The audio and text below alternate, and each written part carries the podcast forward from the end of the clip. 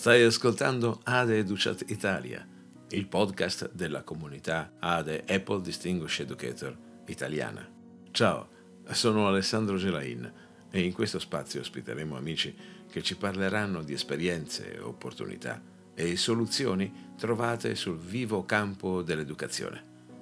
ADE Educat Italia, persone, strumenti e azioni per la didattica.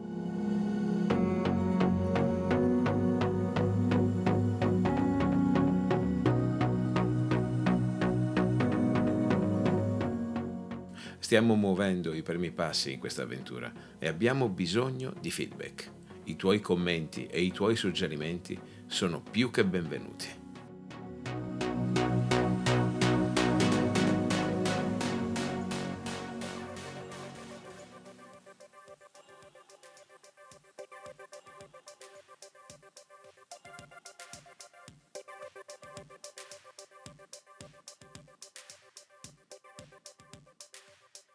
Questa che stai per ascoltare è la registrazione di una chiacchierata con Laura Biancato, un'amica di questo podcast che è anche dirigente scolastica di un istituto innovativo nel Veneto. Abbiamo effettuato la registrazione poche ore prima che scoppiasse l'emergenza per la pandemia che ora sta tenendo bloccato il mondo. Ho pensato di mettere in stand-by questo contributo negli scorsi mesi, in quanto pensavo che a sentir parlare di piattaforme, ambienti creativi e arredamento scolastico funzionare allo star bene a scuola non avrebbe contribuito, nel periodo di confusione che è seguito al lockdown, a rasserenare l'animo. Mi sbagliavo.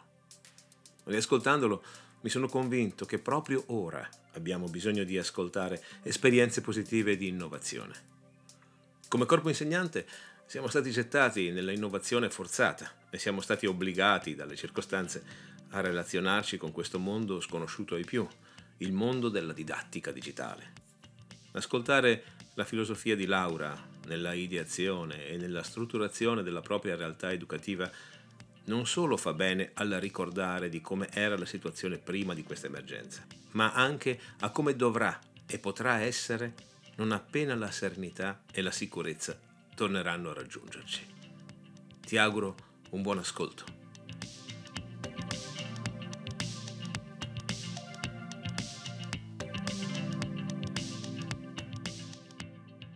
Do il benvenuto a Laura Biancato, un personaggio straordinario che ho incontrato nella vita e che, anche se appunto conosco da poco, mi ha insegnato tantissimo.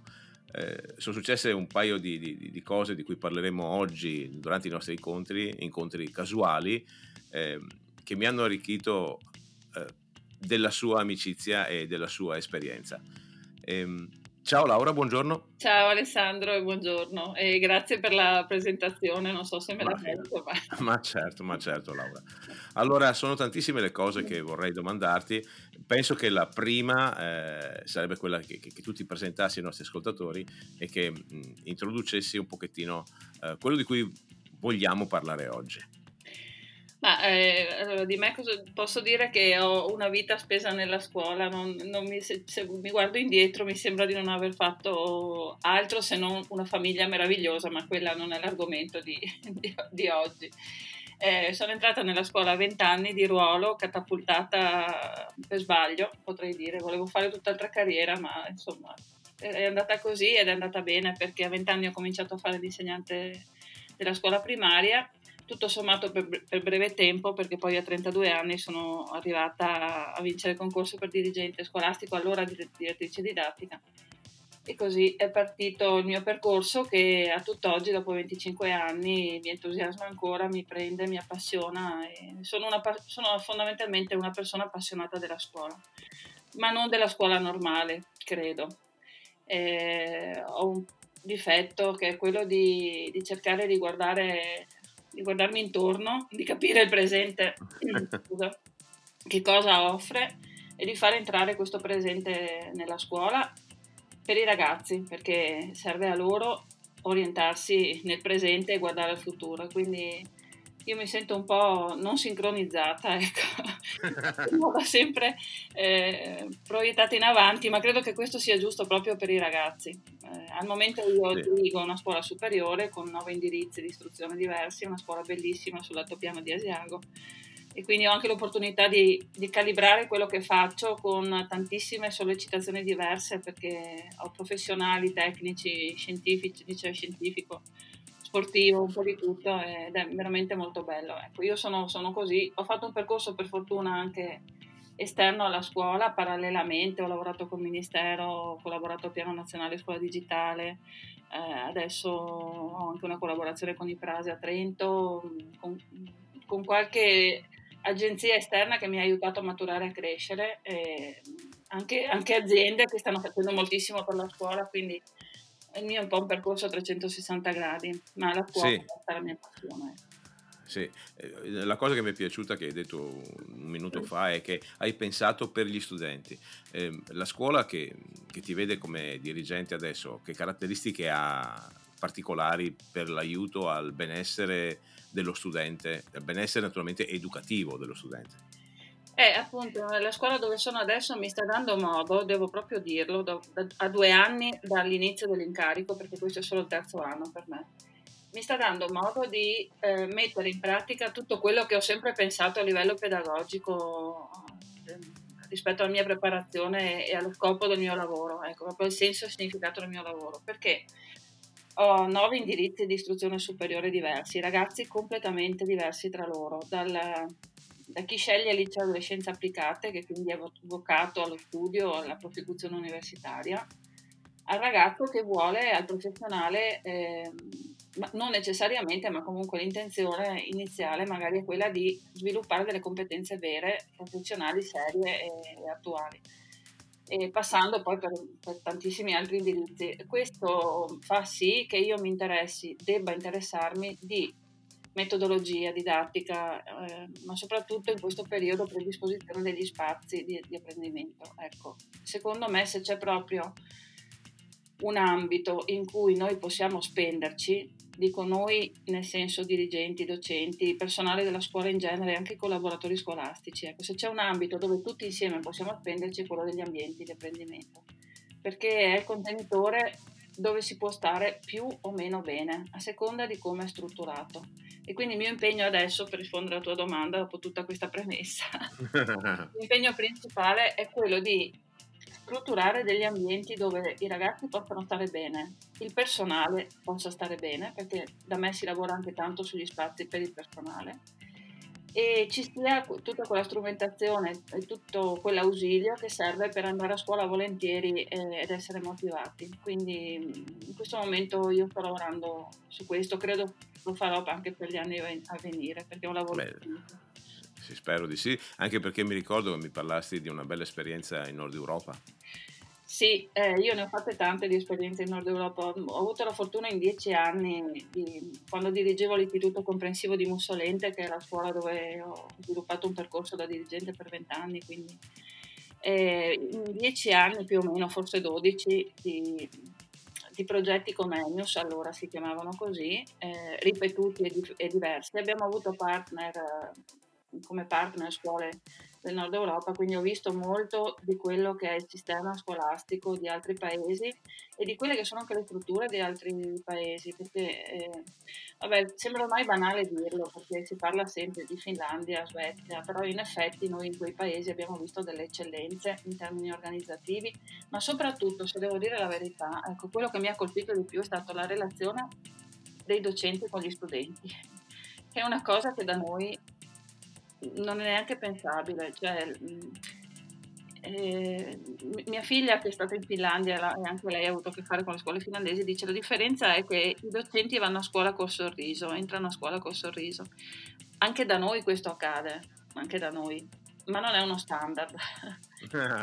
Lì è uno standard forse perché proprio l'ambiente e quello che viene messo a disposizione, anche questa è una differenza, agevola le relazioni e agevola il benessere di tutti. Però io sono stata anche in Inghilterra, che eh, sì, è un paese del nord Europa, adesso non più, ma era un paese del nord Europa, eh, cioè, sempre, sempre, comunque nel continente europeo. Ecco. Sì. E, anche in Inghilterra e in Irlanda ho visto sistemi completamente diversi, più efficienti, più efficaci, con una maggiore attenzione, decisamente una maggiore attenzione verso gli studenti e i luoghi dove stanno gli studenti. Quindi questo me lo sono portato a casa e l'ho imparato e non me lo sono dimenticato più. E potrei anche dire che lavoro per raggiungere quel livello, se, se non sembra, sembra un po' paradossale o forse troppo ambizioso, ma io lavoro per arrivare a quei livelli. Giusto per sapere, farti una domanda magari un po' fastidiosa. Il corpo docenti come accoglie le tue proposte di innovazione? Perché penso che... Eh... Ma non è una domanda fastidiosa, è avere a che fare con la realtà. Nel, in un lavoro come il mio, eh, sì, ormai dopo 25 anni ho imparato che bisogna mettere in conto un po' tutto. E bisogna mettere in conto che rispetto alle cose che ho detto finora, ehm, e non ho parlato ancora di quelle più invadenti rispetto al lavoro del docente, eh, c'è comunque sempre una resistenza perché si tende a restare in quella che Damien Lanfrey, il mio buon amico Damien Lanfrey che ha scritto il piano nazionale scuola digitale, chiama la comfort zone, cioè quella zona di comfort dove anche se fai cose sempre quelle, sempre alla stessa maniera, ti senti protetto, tranquillo nel tuo guscio. Eh, però eh, questo non, non, va bene per i ragazzi, perché i ragazzi non hanno tempo di aspettare che si cambi lentamente e, quindi io tendo a spingere, eh, mi sento di farlo perché, perché, dirigo una scuola, non dirigo eh, un altro soggetto e quindi io sono piuttosto insistente, possiamo anche dirlo, rispetto alla necessità di cambiare certe cose e questo non va bene a tutti, ovviamente. Io ho trovato nel corso del, della mia attività lavorativa, sono un insegnante in mezzo ad altri insegnanti che eh, tante volte ehm, mi dicono che eh, innovare significa peggiorare, nel senso che eh, sappiamo quello che stiamo facendo e innovare significa offrire un prodotto finale inferiore nella qualità. So che io e te non la pensiamo in questa maniera, ma vorrei che tu spendessi due parole sull'argomento. Beh, certo se l'innovazione viene vista come una moda peggiora le, la situazione, su questo non c'è alcun dubbio. Io mh, adesso dirò una cosa forse che scandalizzerà gli altri innovatori, ma io ce l'ho abbastanza con tutto questo proliferare di coding eh, fin dalla, dalla, scuola d'infanzia perché la trovo una moda che non, non, non è mirata a cambiare un sistema completo. Eh, sono piccoli pezzettini che si buttano lì senza arte parte, purtroppo. Ecco, questo, ovviamente su questo io sono molto critica. Invece eh, sono assolutamente convinta che l'innovazione vera cambi in meglio la scuola, ma deve essere innovazione vera, che parte proprio dal profondo del sistema della scuola, non del sistema scolastico del MIUR o diciamo del sistema scolastico italiano Lì il cambiamento è difficile da attuare tutto insieme. Io mi riferisco un po' al microcosmo che una come me si trova a governare, cioè il suo istituto. Nell'istituto se uno butta là pezzettini di innovazione, per esempio riempio di LIM, riempio di, di tablet, eh, senza fare tutto il resto, quindi senza creare un'infrastruttura, formare gli insegnanti, parlare di metodologia, parlare di curricoli, eh, ecco, se uno, eh, curare l'organizzazione, un'organizzazione diversa, più efficiente. Se uno non cura tutti questi pezzi, l'innovazione non la fa bene e quindi può essere anche sì che l'innovazione provochi peggioramenti rispetto a miglioramenti. Ma io credo invece in un altro tipo di innovazione che è questa, che è un'innovazione di sistema dove tutti insieme eh, tu devi cercare di, cura- di, curare quegli aspetti che messi in, uno con l'altro, quindi incastrandoli uno con l'altro, danno l'opportunità di modificare proprio tutta la struttura scolastica, dagli ambienti alla metodologia che i ragazzi utilizzano in classe. Questa cosa qui è molto difficile ed è anche molto scomoda ed è per questo che non tutti gli insegnanti la accettano volentieri. Sì, immagino che sia una delle resistenze maggiori sei andata via per un attimo, scusa. No, no, no, dicevo che tanti invece sì, la accettano volentieri, specialmente se sono accompagnati, cioè se hanno la possibilità di formarsi. Da me, per esempio, la formazione, ancorché volontaria, è sempre frequentatissima, ne facciamo tantissima. I miei insegnanti quando girano dicono eh, da noi si fa tanta formazione. Se ne fa tantissima, uh, di tutti i tipi, è volontaria, però è sempre molto frequentata. Vuol dire che questo accompagnamento è gradito, serve e i docenti lo ritengono utile. Sì, eh, anche perché eh, altrimenti significa, come dicevi tu, eh, innovare i mezzi e non innovare le persone. Esatto. E quindi ehm, si tratterebbe in questa visione un pochettino distorta che ci si aspetta che le LIM facciano il lavoro dell'insegnante o che i tablet facessero il lavoro dell'insegnante quando in realtà sono semplicemente degli strumenti in cui come dico spesso il valore aggiunto è proprio quello che ci mette l'insegnante e poi quello che ci mette eh, l'allievo non si tratta di sostituire o di aumentare ma di rimodulare di ricreare eh, i i prodotti che, che, poi si fanno con questi strumenti. Paio di forbici possono essere il paragone e la colla e, e, e il pennello possono essere i paragoni per quello che sono i tablet, no? Quindi certo. è sempre come, come, lo adoperi.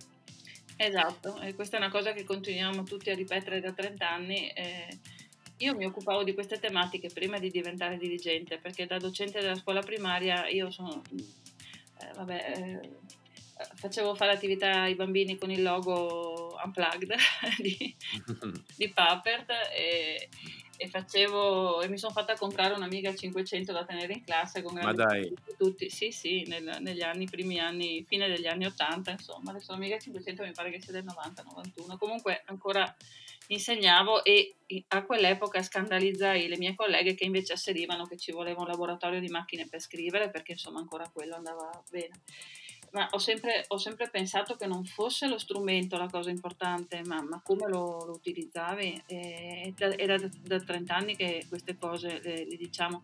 Eh, una, una, curiosità, così giusto per, per, non parlare solo della mia di esperienza. Eh, l'altro giorno, due giorni fa, c'era Roberto Maragliano ad Asiago da me in, per fare formazione degli insegnanti.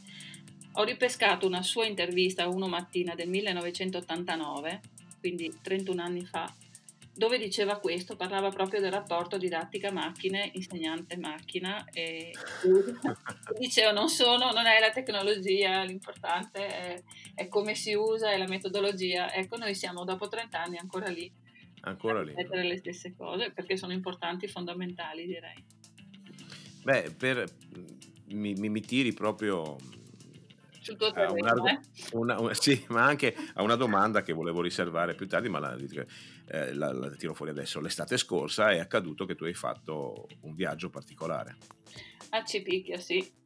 È, stata, è, stato uno shock emotivo, emozionale, professionale. Eh, ho avuto la enorme eh, opportunità di visitare la Apple di, di, Cupertino, proprio la sede centrale Apple che è riservatissima, tu lo sai perché eh beh, sì.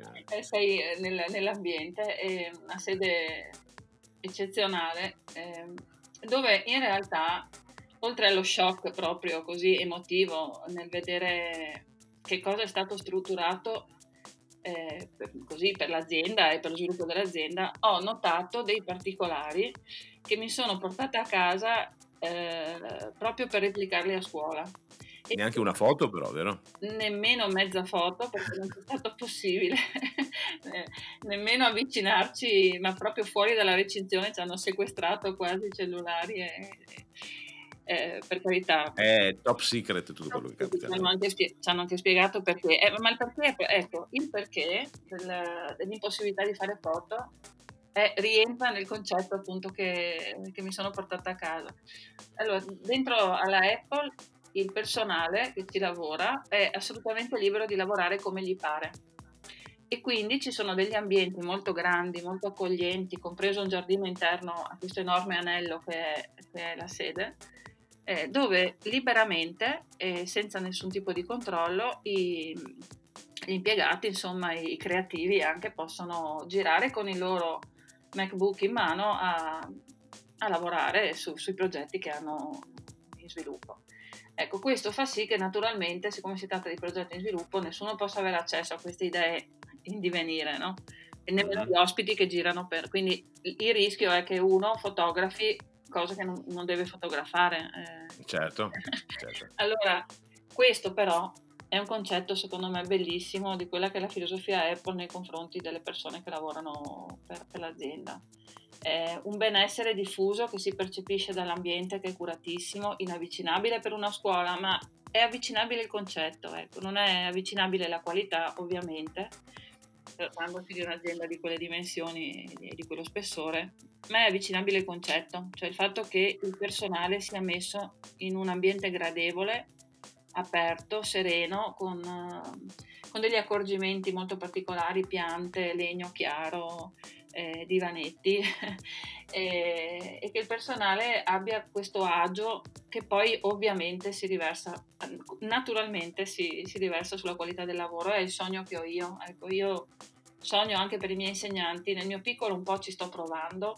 con sale insegnanti confortevoli, con i divanetti, con zone relax. Ecco, noi abbiamo un po' disseminato la scuola di piccole, piccolissime, per carità microscopiche, zone relax, ma che fanno una certa differenza.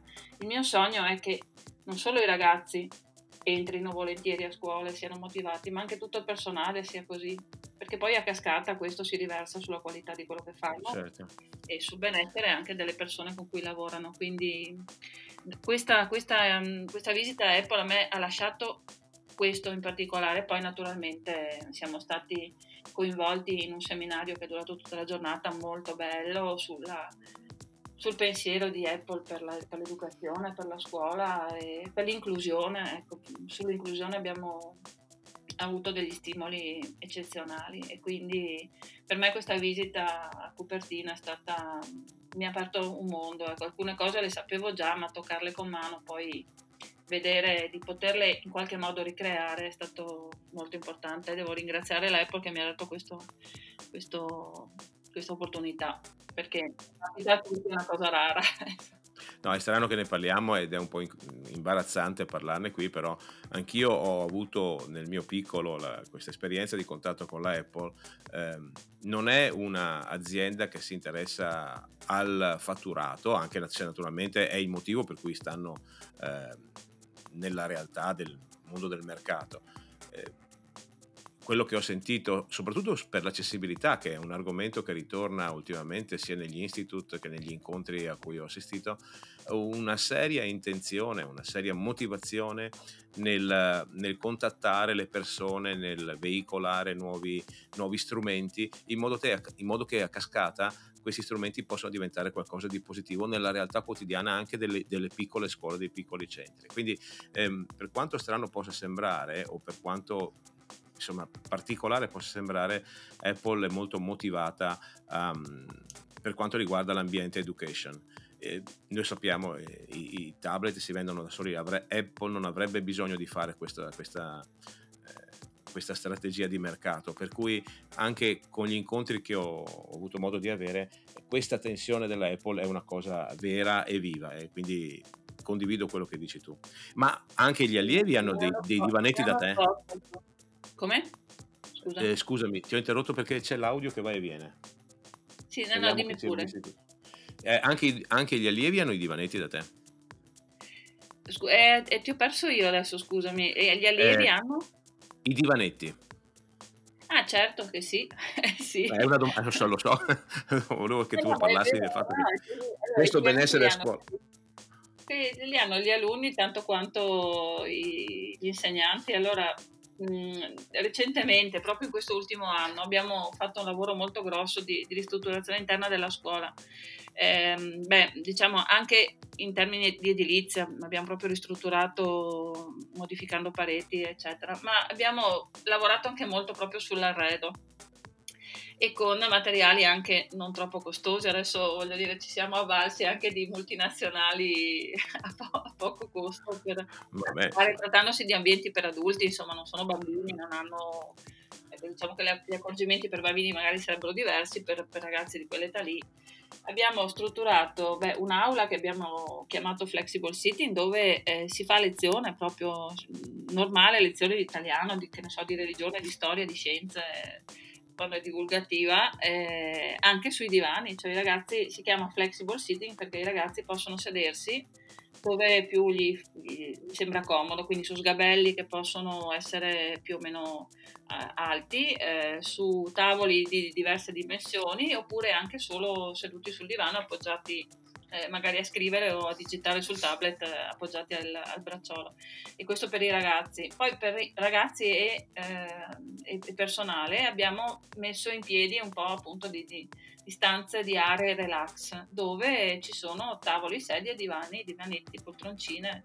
Abbiamo disseminato un po' la scuola di questi ambienti piccoli perché purtroppo lo spazio è quello che è, però è, è il senso ecco, che, che è importante. Ci sono ambienti dove per esempio studenti e docenti pranzano insieme nella pausa prima delle lezioni pomeridiane, secondo me, oppure stanno anche in, in, eh, nello stesso momento nelle pause durante la mattina. E secondo me questa è una cosa molto bella perché crea un altro modo di relazionarsi rispetto a quello che normalmente insomma, è esperito in, nelle ore di lezione. E si crea una, una comunità, ecco, secondo me questa è una sicuramente una bella cosa. Ed è un riflesso dell'ambiente creato così. Per questo dico che gli ambienti di apprendimento sono importanti, perché sì. quando tu sei in un certo tipo di ambiente, spontaneamente ti comporti in un altro modo, o nel modo che quell'ambiente ti suggerisce. Quindi quindi mi stai dicendo che i ragazzi rispondono bene a questo tipo di setting, diciamo, dell'istituto?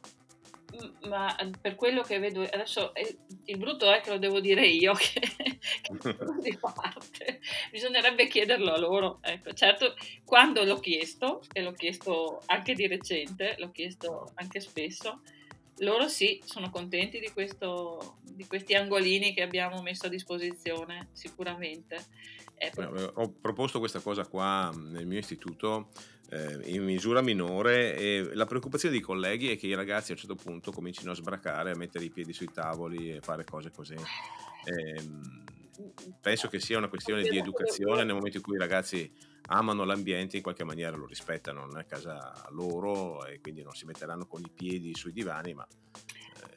Allora, adesso dico una cosa poco da dirigente, lo so che qualcuno inorridirà. Eh però i ragazzi stanno anche 8-10 ore a scuola, no? A volte, scusami, ma hanno anche bisogno di sbragarsi. Cioè, eh, nessuno, nessuno starebbe 10 ore in un posto dove non ha un minimo di agio per 5 minuti eh, in 10 ore, voglio dire. Questo non vuol dire non rispettare l'ambiente. Se, un, se io trovo un ragazzo stravaccato sul divano, nel senso proprio disteso quasi, eh, ecco, non è che mi scandalizzo, perché penso che a tutti serva. Ho messo le poltroncine anche in sala insegnanti per questo motivo, perché credo che se uno deve stare tutte quelle ore a scuola, un minimo di ambiente, come si può dire, domestico, lo, lo deve trovare, perché eh, altrimenti è inaccettabile la permanenza in un posto così, dal mio punto di vista. Eh, ovviamente ai ragazzi si insegna il massimo rispetto per quello che, che hanno e da quello che vedo io per esempio quest'aula flexible sitting che è stranissima perché non sembra un'aula, non sembra neanche una biblioteca, è proprio una specie di, di soggiorno allargato con sedute e tavoli diversi. Ecco, e, e siccome è strutturata bene, è molto bella, è molto gradevole, grande, luminosa, i ragazzi la rispettano molto.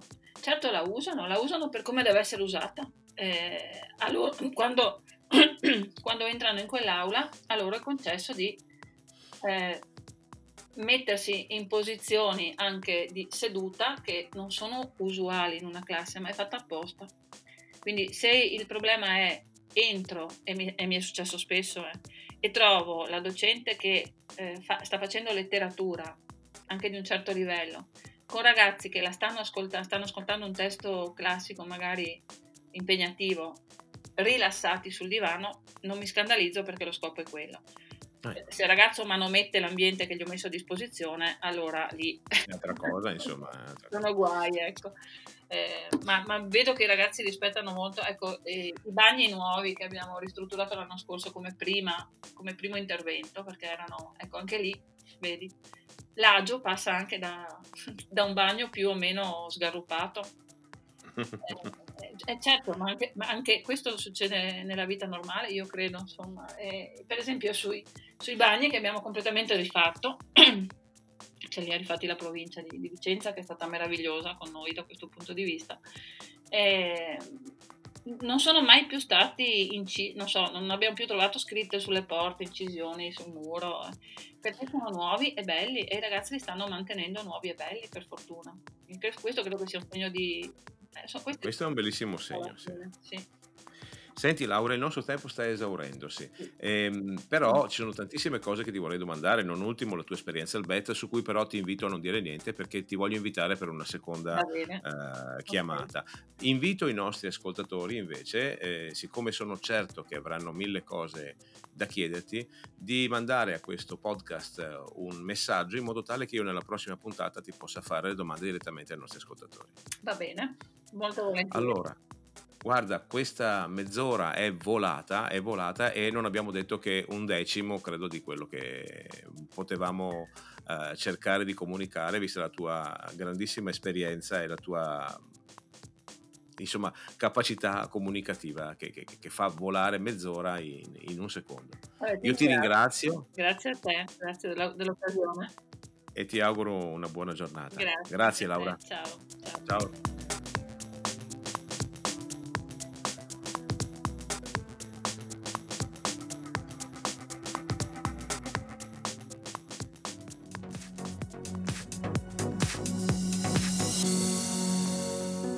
Per questa puntata è tutto. Hai ascoltato Ade Educat Italia, il podcast della comunità Ade italiana. Sono Alessandro Gelain e ti invito ad iscriverti al nostro podcast.